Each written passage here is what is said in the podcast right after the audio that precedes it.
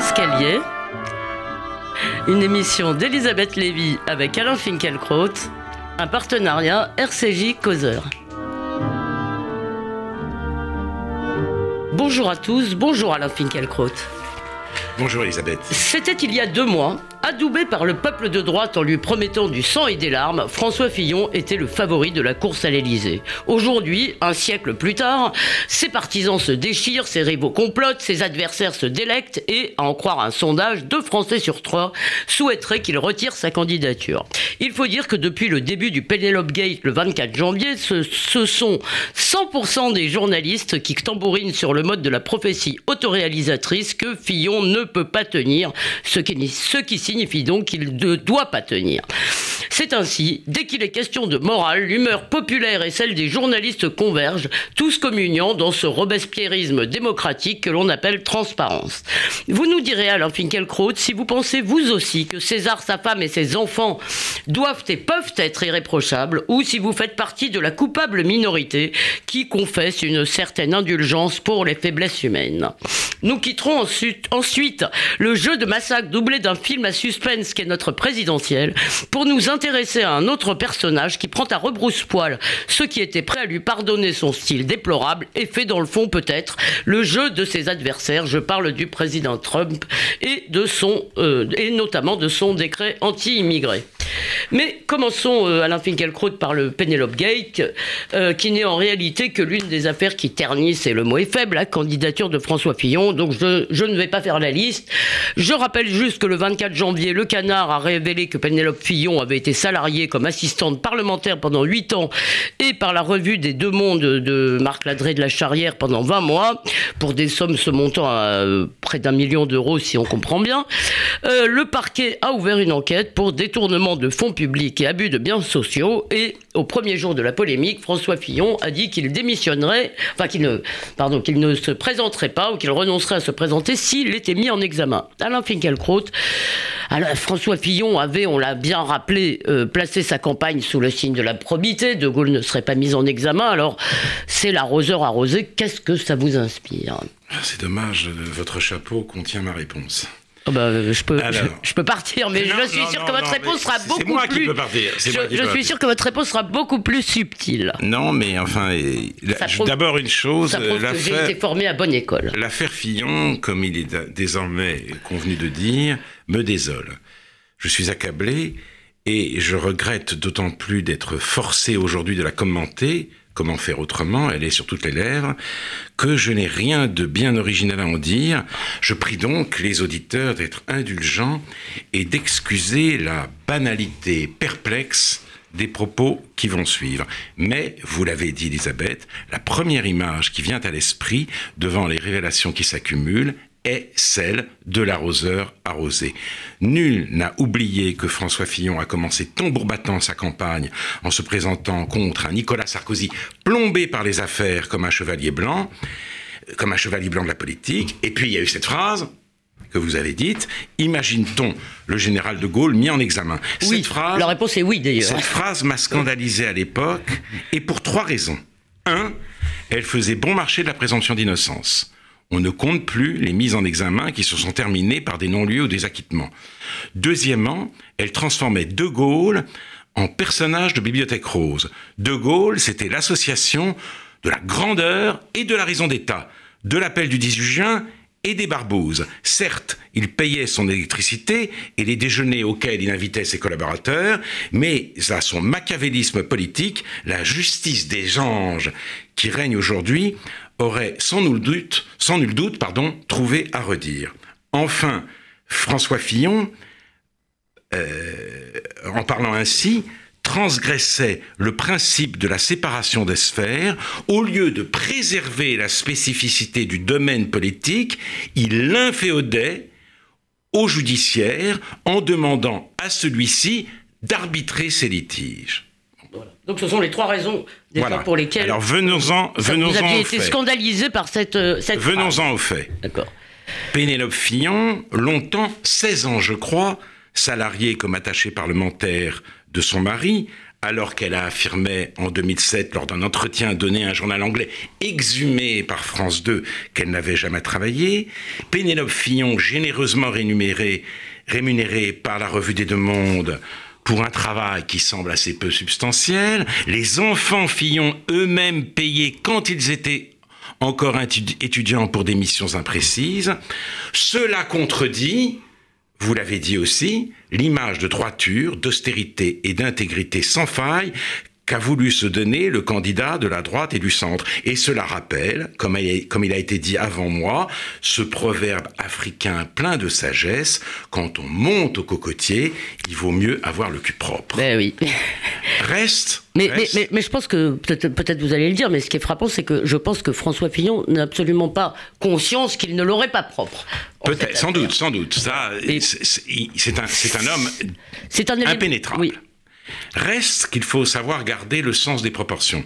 La France, ce n'est pas la Gambie, ce n'est pas la Roumanie. François Fillon n'a pas fait un usage patrimonial de l'argent public, il a utilisé pour arrondir ses fins de mois l'enveloppe parlementaire qui lui revenait, car il estimait sans doute que son travail et le dévouement de... Euh, de sa femme méritait ce complément de salaire. Et il a peut-être bénéficié des largesses de Marc Ladrier de la Charrière, le PDG de Fimalac, devenu en 1991 propriétaire de la Revue des Deux Mondes, pour financer ses compagnes. C'est d'autant plus gênant, je l'admets volontiers, qu'il a voulu se faire prendre pour un autre. Mais et qu'il était en une de la revue des deux mondes, il faut, il faut aussi le dire, bien que ça m'accable. Mais, mais, mais j'aurais aimé surtout qu'avant d'exiger sa mise à mort politique, on se pose la question suivante. La France, s'en sortira-t-elle mieux sans François Fillon qu'avec François Fillon? Voilà. Jeudi soir, il était à Charleville-Mézières et il a fait, en dépit de tout, un discours politique. J'en extrais deux passages. De faiblesse en abandon, de renoncement en compromis, nous avons laissé proliférer des zones de non-droit. Désormais, dans bien des lieux, les règles salafistes semblent, prendre le pas sur les lois de la République. Cela n'est pas tolérable, cela ne sera pas toléré. Si le prochain président de la République ne met pas un coup d'arrêt à la progression du fanatisme, je vous le dis, la France entrera dans une nouvelle période sombre de son histoire. Et puis, autre phrase, l'école était le creuset de la République, elle en est désormais le caveau. Obsédés par leur furie égalitariste, nos idéologues de l'éducation ont tout simplement oublié que l'école était là pour transmettre des connaissances. Notre école nivelle les intelligences, rabaisse les mérites, étouffe les talents, accroît les, handicaps culturels et sociaux. Au nom d'une conception dévoyée de l'égalité, elle empêche l'élévation des meilleurs élèves, surtout s'ils sont issus des milieux les plus modestes. Je rappelle tout de même, pardon, que c'est sous François Fillon que euh, la culture générale a disparu d'un certain nombre de concours, etc., etc. Sous, sous Sarkozy, mais il était président, il était, il était premier ministre. Mais reste, reste, mais vous avez tout à fait raison. Reste la situation actuelle. Ni Benoît Hamon, l'idole du Bondi Globe, qui voulait généraliser la pratique des notes bienveillantes quand il était ministre de l'Éducation, ni Emmanuel Macron, qui euh, promeut en guise de nouveauté une vision strictement économique du monde, ni aucun autre candidat de la droite ne tient ce langage. Et de toute façon, François Fillon a une autre expérience de l'État que François Barouin, Laurent Wauquiez, Xavier Bertrand ou même Gérard Larcher, dont on nous dit qu'il pourrait le remplacer au pied levé. Et veut-on vraiment laisser à Marine Le Pen le monopole du combat contre la fracture française. Cette inquiétude ne tourmente pas les journalistes, ou du moins la classe dominante des journalismes, des journalistes. Ils n'en ont, passez-moi l'expression, rien à foutre. Ah Ils se délectent au contraire de voir les affaires judiciaires prendre le pas sur les affaires communes, car c'est l'occasion pour eux d'exercer et d'étendre le, leur pouvoir. D'accord. La politique, c'est le souci du monde. Amor mundi, disait Anna Arendt. Nul amor mundi chez les reporters de France 2 quand ils viennent coincés à Sablé-sur-Sarthe des assistants ou des proches de Fillon et qu'il leur pose des questions combinatoires. Ils se veulent les représentants de l'exigence citoyenne, en fait, ils jouissent de leur importance et cette jouissance a quelque chose d'obscène. C'est vrai, mais il faut tout de même répondre parce que, euh, comme je l'ai dit, il n'y a pas que les journalistes. En l'occurrence, euh, euh, les journalistes, à mon avis, créent un effet, comme, comme il l'a dit lui-même d'ailleurs, de répétition. Il doit partir, il doit partir, il doit partir, ce qui fait que personne n'ose plus penser autre chose, ou plus exactement, il ne peut pas tenir. Mais malgré tout, il y a cette nouvelle exigence, en quelque sorte, si vous voulez, de vertu, de. et ah, moi, je me pose une, une simple question est-il possible qu'il y ait dans notre société des gens qui auraient un peu d'expérience, beaucoup d'expérience, expérience et qui est le fondement aussi propre que cela serait souhaitable. oui, je pense, je, je, pense, je pense que c'est possible. Je pense, et je, le dirais en, conclusion, qu'il n'aurait pas dû euh, se comporter euh, comme il l'a fait, qu'il a pris, semble-t-il, des libertés avec la morale ou même avec la décence commune et que c'est ennuyeux. Mais j'en reviens quand même une seconde à cette question des, des, journalistes. Les journalistes, oui. Autrefois, écrit Kundera dans euh, L'immortalité, être journaliste signifiait s'approcher plus que tout autre de la vie réelle, fouiller ses recoins cachés, y plonger les mains et les euh, salir. Et euh, alors, si vous voulez, le, questionnement, c'était la méthode de travail du reporter, poursuivant humblement une enquête, son calepin à la main. Aujourd'hui, c'est tout autre chose. Le questionnement, c'est une façon d'exercer le, le pouvoir.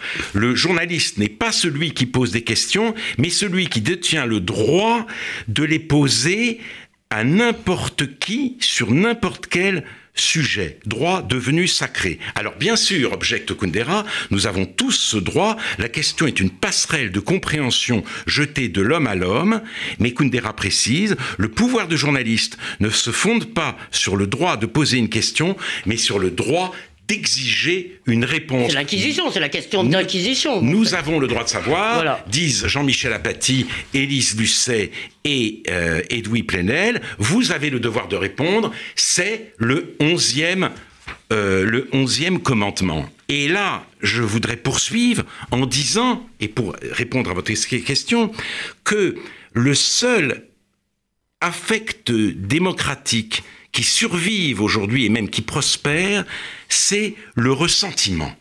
Tous les hommes étant égaux, on en veut à ceux qui exercent le pouvoir, quand bien même on le leur, aurait délégué. En quoi sont-ils supérieurs à, quel, à n'importe quel autre citoyen? Ils sont donc l'objet d'une sorte de suspicion euh, perpétuelle. Et on en vient même, dans certains cercles, à euh, vouloir équilibrer l'élection par le tirage au sort tirage au sort de sénateurs, tirage au sort de députés. C'est-à-dire parmi tous ces pourris, de toute façon, euh, autant... Euh, parmi tous les citoyens. ah, oui, il n'y a plus de suprématie, il n'y a plus de dissymétrie, ah il n'y a plus Comme de à l'école, en quelque sorte. Il n'y a plus de on professionnels. Met on met les tables en rond. Alors, je propose d'aller plus loin et, euh, si vous voulez, de, de, fonder une véritable sixième république avec une, constate, une, une constitution totalement inédite, euh, eh bien, c'est-à-dire comment comment comment ferait-on? On, on, va, euh, je, propose donc, euh, si vous voulez, de généraliser le tirage au sort. Mm-hmm. Hein, il n'y aurait plus rien d'autre que que le tirage au sort. À l'école aussi? Puisque L'expérience et la compétence ne sont que des attrape-nigauds, des affronts à l'égale dignité des personnes. Une fois les résultats obtenus, Jean-Michel Apathy, Élie Justet, Edoui Plenner et les magistrats du parquet financier doivent ensemble examiner les dossiers. Ils se réunissent en conclave. Au bout de leur délibération, une fumée blanche s'élève et l'heureux élu sort sur le balcon et euh, il ou elle ouvre les bras comme Emmanuel Macron et euh, s'offre ainsi à la France. Ah voilà. Euh... Oh, mais je suis sûr que cette sixième République, selon Alain Finkielkraut, va avoir un grand succès dans les voilà. médiatiques. En même temps, je ne peux pas tout à fait terminer sur cette note satirique, car je le répète, je suis choqué parce que je viens d'apprendre des pratiques de François Fillon, alors même qu'il se croyait autorisé à faire la leçon à tout le monde. Mais je vois les conséquences politico-médiatiques de cette affaire et elle me semble absolument effrayante. Et si j'ai bien compris votre propos, euh, cher Alain Finkielkraut, euh, dans le fond, euh, vous, vous, êtes choqué par les pratiques de François Fillon et tout autant par celle de ses procureurs, en quelque sorte. Et je suis, je suis choqué par l'oubli de la politique, mm, mm. de ces journalistes politiques, parce qu'ils ne s'interrogent pas sur le destin même de notre pays. C'est, et, c'est cela qui me perturbe particulièrement. En tous les cas, un prêté pour un rendu, car euh, votre propos passionnant d'ailleurs sur le ressentiment a devancé plusieurs de mes questions que je remballe donc, cher Alain Finkielkraut. Et nous passons euh, de toute façon, je crois que nous n'avons plus beaucoup de temps, euh, nous passons à Donald Trump. Alors je dois vous dire que, cher Alain, là, que vous ne m'aviez pas totalement convaincu et que je mettais sur le compte de votre grande, grande élégance votre difficulté à justement vous tremper dans la boue de la politique ou accepter que la politique se trempe dans la boue. Euh, mais je dois dire que peut-être que Donald Trump va réussir là où vous avez échoué, c'est-à-dire que je crois qu'il décourage ses partisans, ou en tous les cas ceux qui malgré euh, tout pouvaient lui trouver, trouver à sa politique quelques vertus, et qu'il l'encourage au contraire, qui va donner des armes à ses adversaires. Alors, je rappelle juste le décret le décret anti-immigré qui bannit du territoire américain les ressortissants de sept pays, y compris titulaires de carte verte. Alors ce décret, qui n'aurait pas empêché d'ailleurs l'attaque du Louvre, puisque le type était un Égyptien venu de Dubaï, a créé une certaine pagaille. Il a été suspendu suisse à l'intervention d'un juge fédéral et le recours du département de la justice a été rejeté euh, ce matin, enfin hier soir je suppose, par une cour d'appel américaine. Alors que vous inspire Alain les premiers pas du président Trump Alors, l'un des principaux dégâts collatéraux de la victoire politique de Donald Trump, c'est la victoire idéologique de ceux qu'il prétend combattre, les sans-frontiéristes, les multiculturalistes, les islamo-gauchistes. Dès le lendemain des élections, il tenait le haut du pavé. L'une des quatre organisatrices de la marche des femmes contre Trump s'appelle Linda Sarsour. Elle a pris la parole lors de cette immense manifestation. Elle était voilée. Elle s'est présentée comme musulmane et palestinienne décomplexée. Elle a parlé au nom de sa communauté et de sa famille, exilée aux États-Unis à cause de son engagement pour le Hamas. Le Hamas, qui impute aux sionistes tout le mal qu'il y a sur la terre, qui considère l'existence d'Israël comme une insulte faite à l'islam et qui distribue des bonbons dans la rue à chaque fois qu'un civil israélien est assassiné. Or, comme l'écrit. Elle vient d'où, elle, pardon euh, de, Palestine. D'accord, donc elle ne serait pas interdite par le décret. Non. Or, comme l'écrit Caroline Fourest, la plus, la plus grande partie des euh, grandes figures de la gauche américaine l'ont publiquement remercié pour avoir organisé le euh, la marche, le hashtag de ralliement est devenu Je marche avec Linda. Linda contre Trump, voilà l'opposition à laquelle nous sommes condamnés. Et le décret interdisant l'entrée sur le sol américain des ressortissants de sept pays musulmans ne va pas arranger les choses. Il va booster Linda. Il va délégitimer, décrédibiliser toute défense raisonnable de l'identité nationale et, des frontières. Il faut quand même un mot d'explication parce qu'après tout, il est vrai que tous les pays n'y sont pas, mais les sept pays visés sont effectivement pourvoyeurs de terrorisme, euh, ça c'est vrai. Et euh, je me fais un peu l'avocat du diable, mais vous avez souvent dit, d'ailleurs, comme Trump, exactement dans les mêmes mots, qu'un pays devait pouvoir choisir qui il accueille. Eh bien, eh c'est ce qu'il fait, il choisit. Non, il ne choisit pas vraiment, euh, vraiment euh, qui il accueille. Il s'agit quelquefois euh, d'étudiants. De, ce, n'est pas un choix, c'est une mesure arbitraire, c'est une mesure violente où il montre simplement ses muscles et il, encore une fois, ce faisant, il délégitime une véritable politique de, euh, de frontières et euh, de régulation des flux migratoires. Ce n'est pas comme cela, vous le savez bien Elisabeth, qu'il faut, qu'il faut s'y prendre. Non, mais je crains d'ailleurs qu'il délégitime, et, et c'est un peu ce qu'a fait Jean-Marie Le Pen avec l'immigration. Son discours a délégitimé en quelque sorte tout débat, et moi je crains aussi d'ailleurs que Trump délégitime l'expérience protectionniste qu'il est en train de mener. Oui, sans doute avez-vous raison, mais euh, euh, sur cette délégitimation, on voit déjà les effets de cette délégitimation, délégitimation pardon, Laurent Geoffrin a publié un, euh, dans Libération samedi un compte rendu très violent et même brutal du livre de Bérénice Levet, Le crépuscule des idoles progressistes. Il est notamment indigné par l'idée que défend Bérénice Levet d'un droit des peuples à la continuité, à la, euh, continuité historique. Et il conclut, comme on est universitaire, on ne se contente pas de revenir à Joseph de, de Maistre ou à Maurice Barrès, comme, euh, je, je, mets une, une parenthèse, comme euh, Laurent Geoffrin n'est pas universitaire, il a le droit de dire n'importe quoi et d'oublier que Bérénice Levet ne se réfère pas à Maurras euh, ni à Barès, mais à Ortega y Gasset, le premier à oui, avoir oui. précisément proclamé ce droit à la continuité historique, mais euh, il continue. Donc reprenez la, termes, phrase de, reprenez la phrase de Geoffrin. Voilà. Comme on est, la phrase Pardon. de Geoffrin est simple. Comme on est universitaire, on ne on se contente pour l'instant de revenir à Joseph de Maistre et à Maurice Barrès, on part d'un discours plus ou moins savant et philosophique, mais on ne fait que délayer sous une forme polie les tweets de Donald Trump. Mmh. Nous y sommes, ah, nous bon. y sommes. Et ça c'est très intéressant parce que euh, les tweets de Trump, Hein, Qu'est-ce que c'est les tweets de Trump?